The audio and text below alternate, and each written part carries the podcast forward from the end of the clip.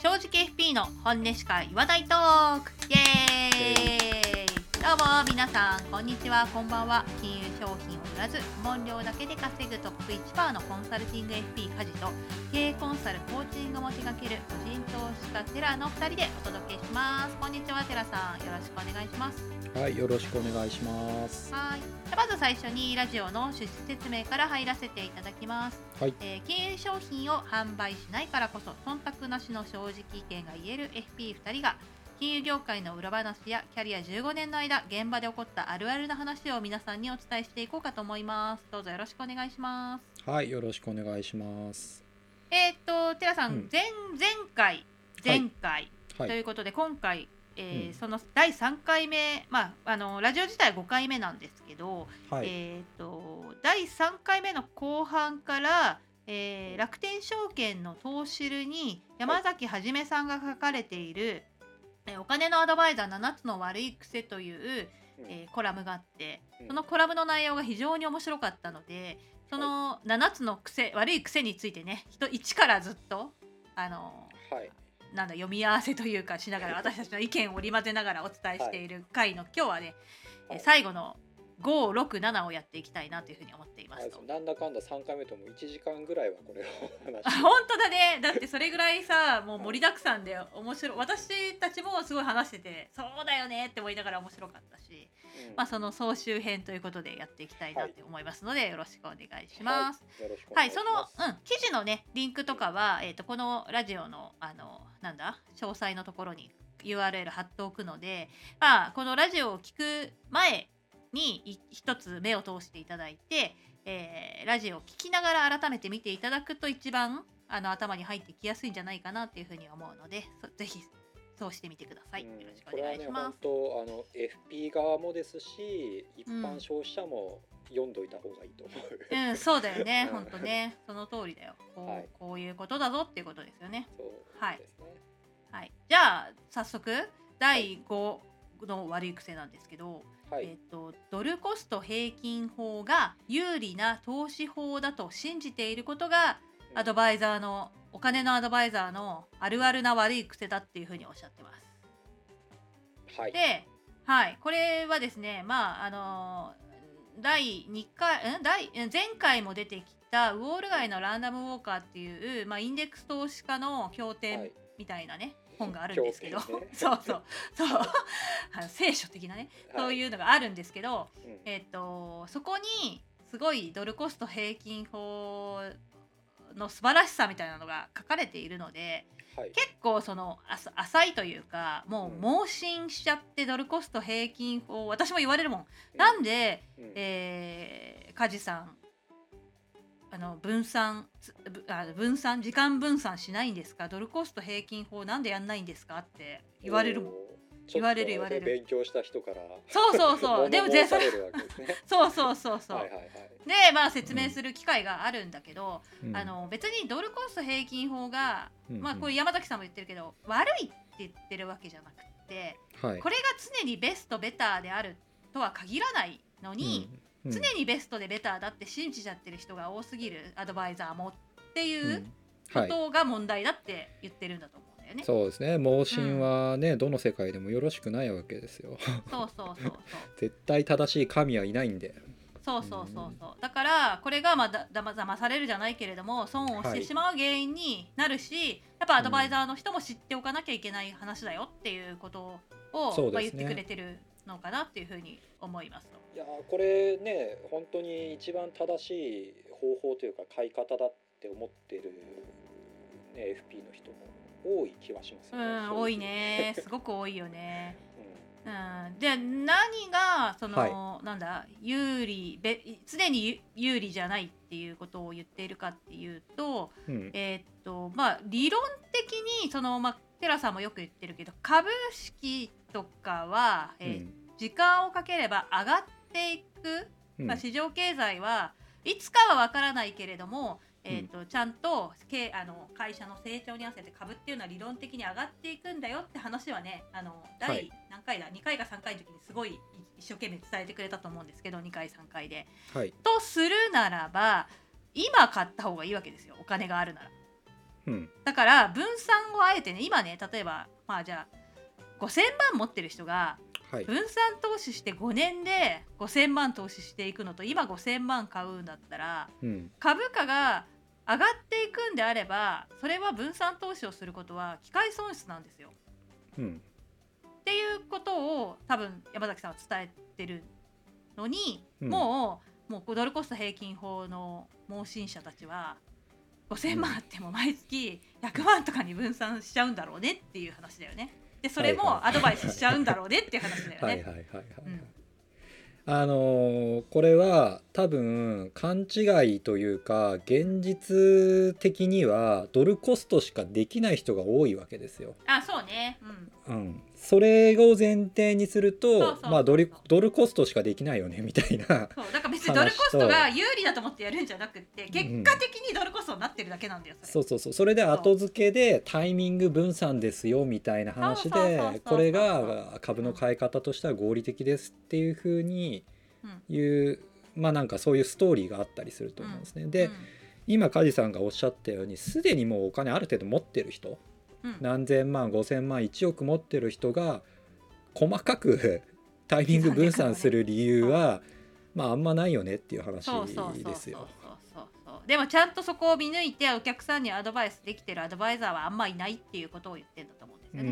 ん、そうですね。お金持ってる人が来た時にう。ん。同じアドバイスしてたらそれダメでしょっていう。そうそうそうそうそう。これはねやっぱね新卒とかでね毎月まあ要は要は PL の利益を投資していくってなったらあの BS の資産が全然なくって毎年毎年の手残りから投資をしていくと結果的に分散投資になっちゃうんですよドルコスト平均法になっちゃうんですよ。そう結果なんですよそうこれ。そうそうそうそうでも今お金ね5000万ある人に分散しましょうっていうのはななんでっていううんなんかよどの理由がないとしないよね。うん補足しておくとやっぱ長期で投資期間を持てる人だったらってことですね。うん、あまあそうね。1年2年だったらまあちょっとドルコストっていうかそもそもね手元流動性ある程度確保あしてちょっとだけ買いましょうみたいな話になると思うんですけどまあ20年30年先のそれこそ老後資金のためにだったらあーね細かく刻む必要はあんまりないよねっていうことと、うん。あともうちょっと具体詳細な話で言うとうん。あの5,000万仮に持ってる人がこのドルコストで買った場合毎月100万とか買った場合、うん。えー、と前半の要は運用額がちっちゃいわけですよ。うん。だリスクもリターンも前半小さくて後半に偏るっていうあそうだね。あのことが言えるわけですね、うん。ドルコスト平均法で買った場合。だ全体のリスクリターンを一定にするというか最大化するんだったらやっぱ最初買っちゃった方がいいわけですよ。うんそうだよね。うん、さまあのねのカジさんがおっしゃった通りねん右肩であることが前提であるなら、うんともちろんね、インデックス買う人は大体それが根拠で買ってるはずなんでうんだからドルコストやりあお金ある程度持っていながらインデックス投資してドルコストやるっていうのはこれはある種矛盾してるんですね矛盾してるね。その人の中で本当だ。うん本当だ。だからそういうことをちゃんと分かってねっていううん話長期投資のつもりであるならば前半部分だけリスクを低減させても意味がないってことね。そうそうそうね。いやすごくわかりやすい。みんながわかりやすいかは知らんけど。いや分かりやすいと思うけど分かりやすいより話してるつもりなんですけどね一応。そうだね。はい。はいいやということなのでなんか盲信的にど自分誰に対してもドルコスト平均法がす有利かどうか、うん。っていうか有利だって断言できないよね全然っていう。うん、有利っていうか、うん。だ有利じゃないよね有利っていうか結果論なわけですね。例えばあのまあ最初前々回かな僕がお話したように、今年ちょっと下げる可能性高いよねっていう話でうん。言ってて、うん。まあ分割で買ってた場合下げた時に買える量増えるんで、うん基準価格下がるからね。だそれは結果的に良かったねっていう話が。上下する中でね。だから横横の場合とかまあ一旦大きく下がって戻る時とかっていうのは、ドルコストが結果的に良かったねっていう話であって、だかうん。らこれは結局相場予測なわけですよ。そうだね。だから長期だったら関係ないよね。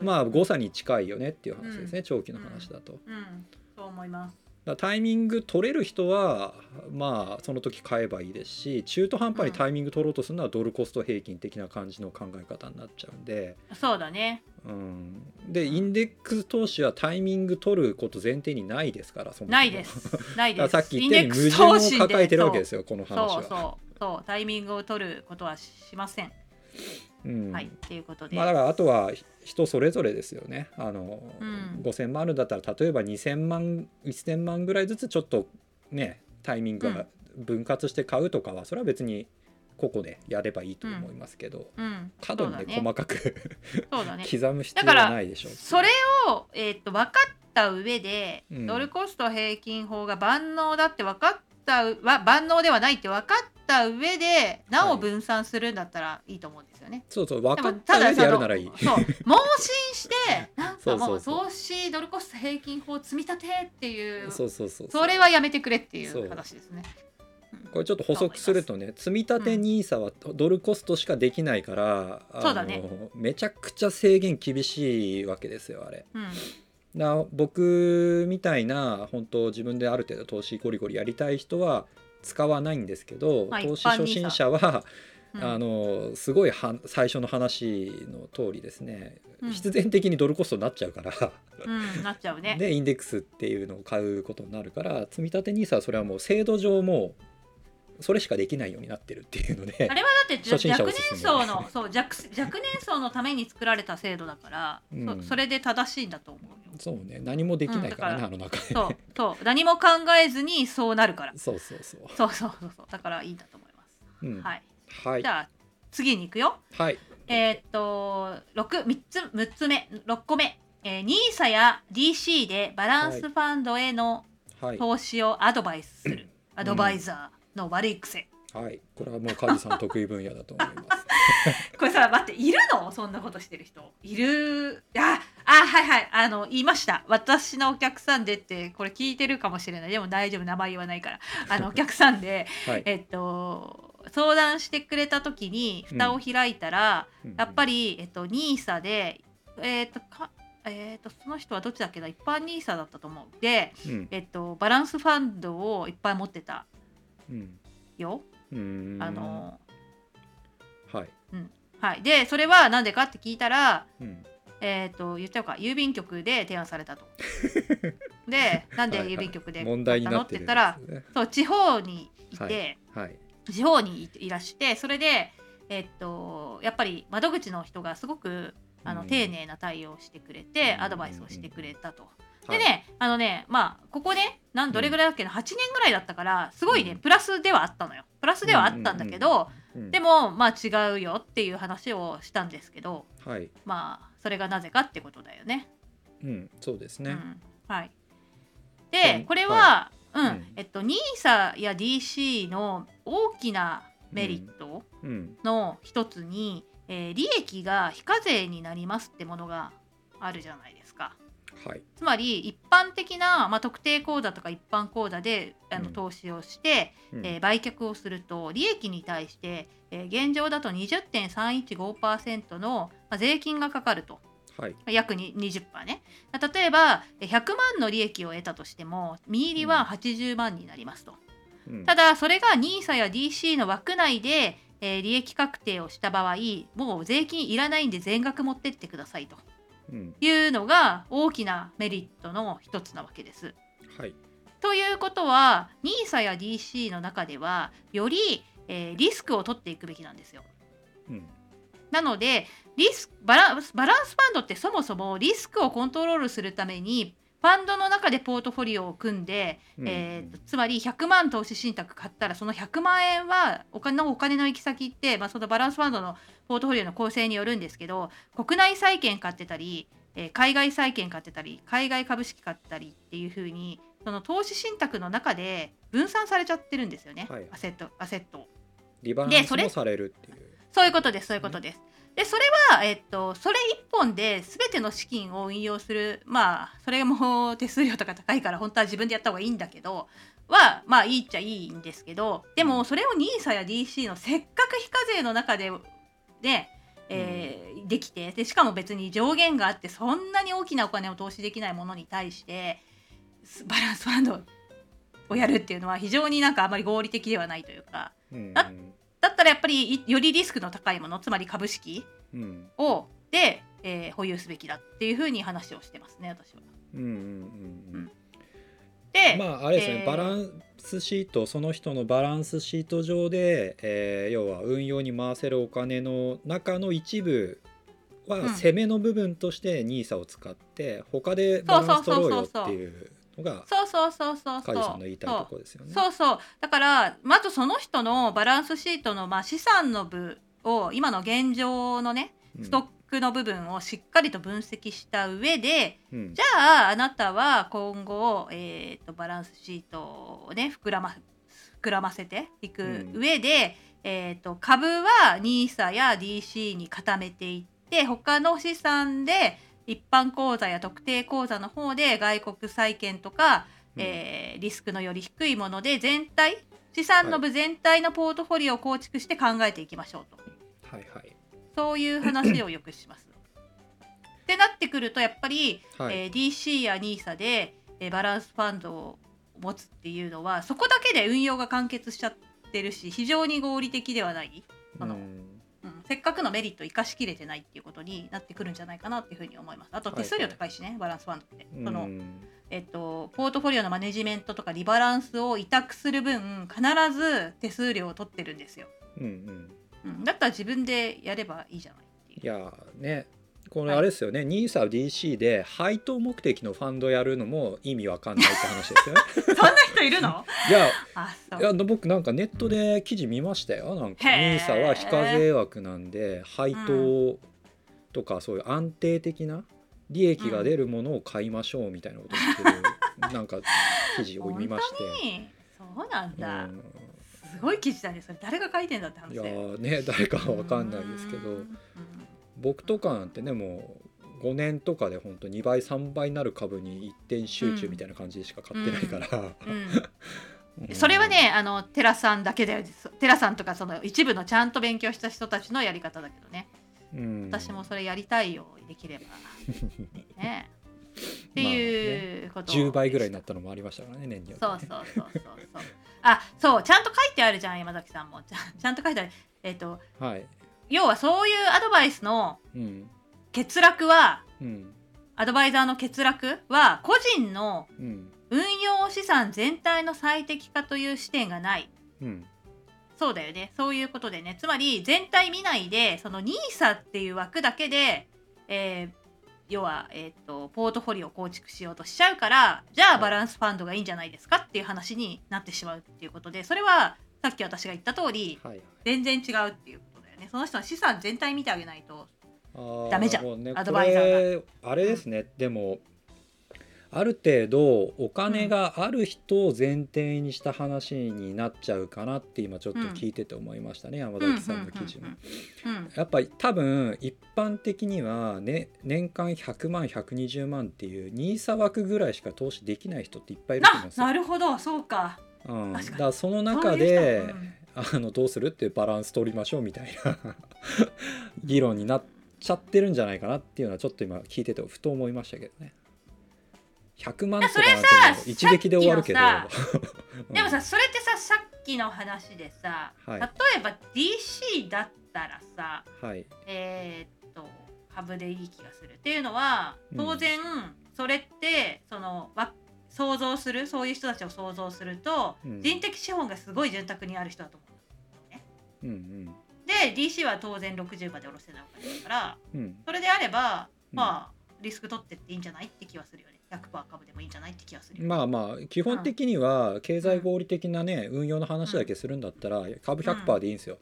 うん。あのね NISA はまあ5年だけど積み立てとかねあのうん。イデコとか DC だったらうん。ね、10年20年っていう単位になってくるんで、うん。まあ株でいいんじゃないっていうのは僕も同感なんですけど、うんあの個人のバランスシート全体での最適化みたいな話で言うと多分運用資産自体がもう NISA 枠で終わっちゃうっていう人がうん。大半な気もするんで。なるほど。そういう人は、そうだね。私のお客さんにはあんまりいないな そう確かにそうだね、うん、そうしたらどう言うかな。やまあねどうぼ僕だったらまあ株じゃないですかみたいな話になるけど、ううん。んまあそのまあ、辺のそれを FT 話した上で、はいはい。えーどうするかっていうのを。いやだからこの視点ちゃんとと持った上で話せればいいわけですよ、そうだね。アドバイザー側が。うん。うん。うん。何のね頭使わずに NISA イデコでバランスしましょうみたいなことしか言えない人はダメですよっていうのが山崎さん言ってる通りだと思うんで、うん。うん。すごい山崎さんはかつてうん。ある都市銀行グループにの商品企画に近い仕事をしている人にどうして DC にライフサイクルファンドのようなものを並べるのか商品ラインナップとしてって言ったら うちの売り子は難しい説明できないですよ。いやマジでこれなのよ。結局金融機関って うん。自分たちのアドバイザーがあんまりね売りやすい商品とかうん。そういうのを意識して作るんだよね。要はね金融機関のそのセール窓口の人たちがあんまりお金の知識ないっていう話なんですよね今のそう。話ないことを前提にして えーっと彼らそんな彼らでも売れる商品を作ってんのよ。うん。本当だよこれ。そんなセールストークであの一辺倒でいけるっていう。そう。私ね昔どれぐらい前だ？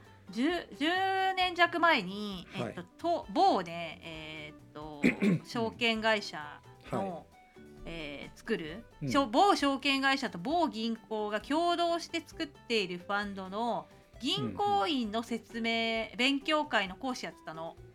ほう。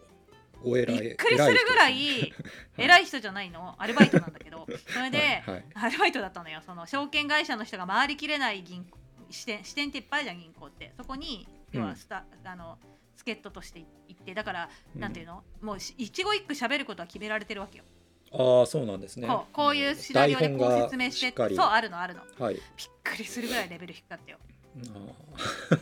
もう信じられない。マジで。ー僕が言ったら怒られそうですねもう絶対怒られるしな 何何言ってるか分かんないんですけどって言われちゃう多分。本当に。アルバイトできないですね。そうそういう経験がありますよ。いやまあねだからそのレベルの人が売れるようにっていうことで、そうなのそういうことなのよ。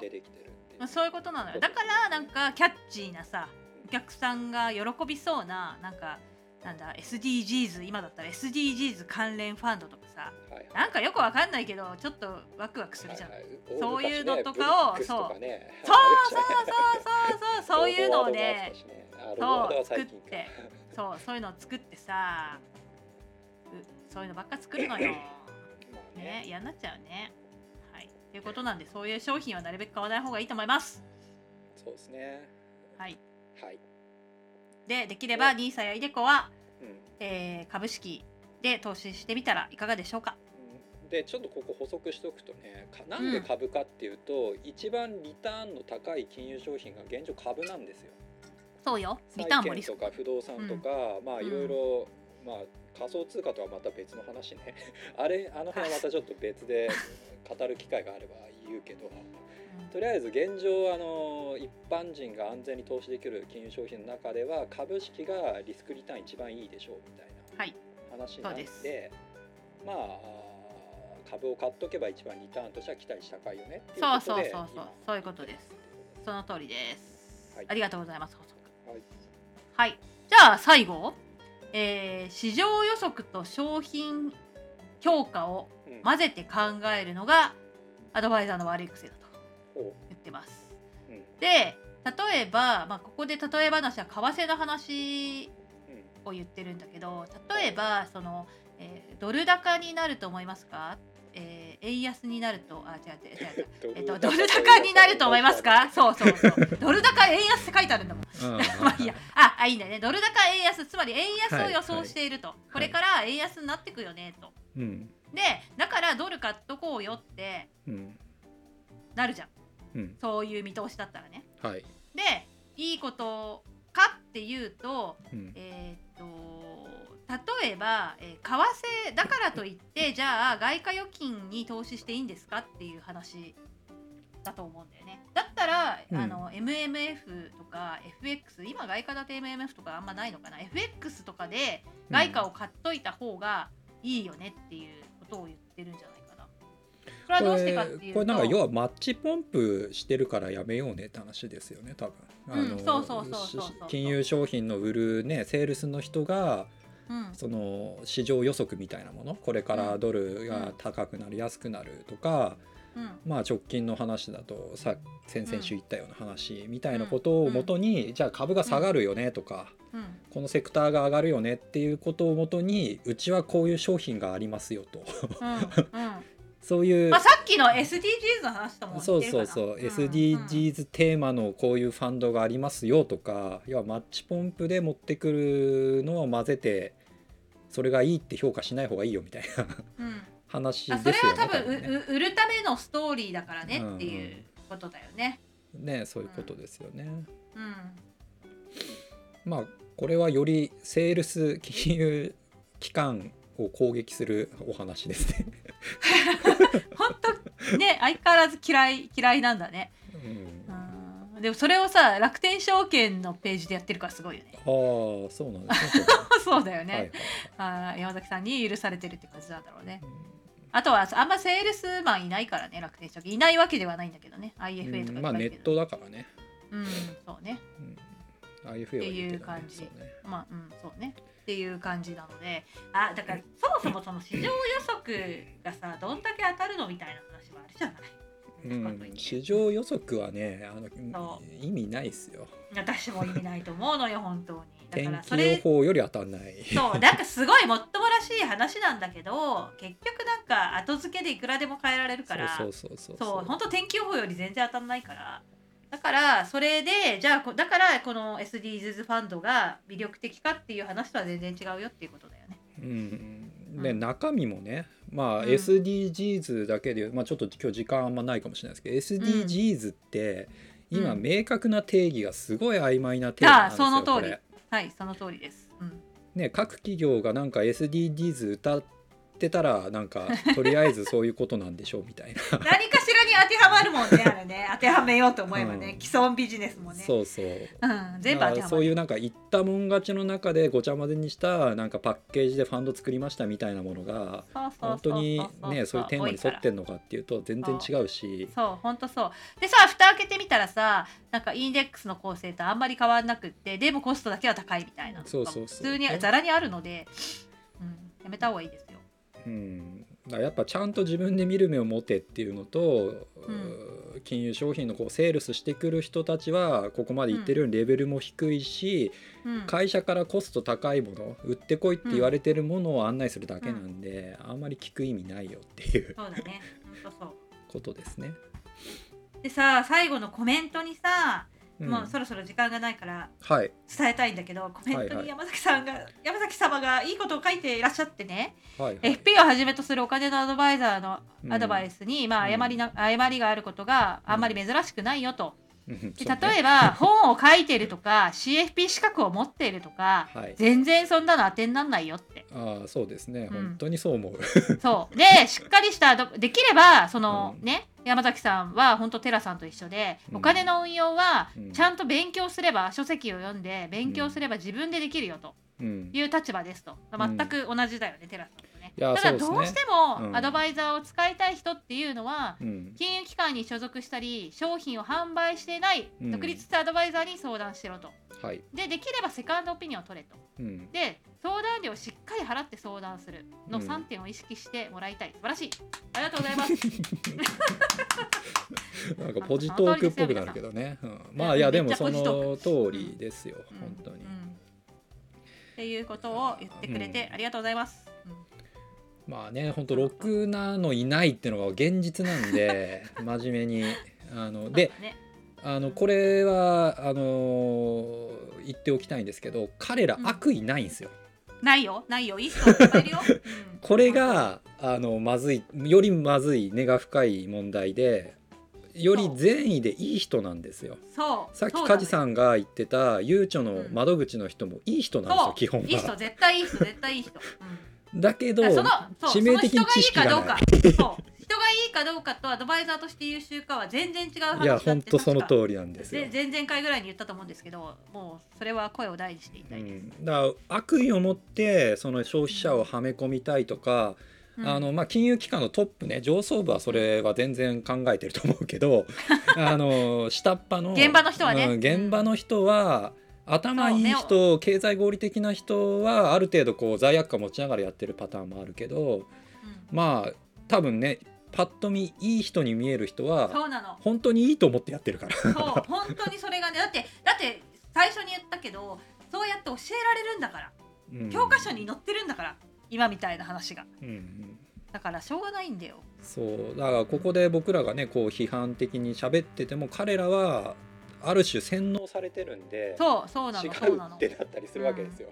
そうなんだよ、うん。なかなかこれは根深い問題なんでそうだね本当だね。山崎先生がおっしゃる通り消費者側がちゃんとねこれをジャッジできるぐらいの知識とか判断の基準を持った方がいいよっていう。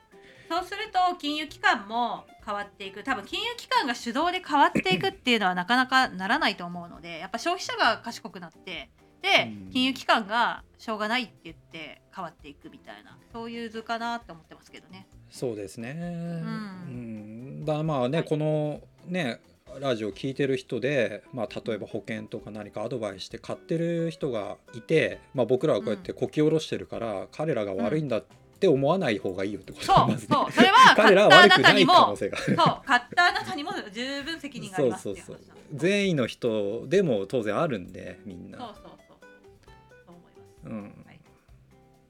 ことでした、はい面白かったねすごいね。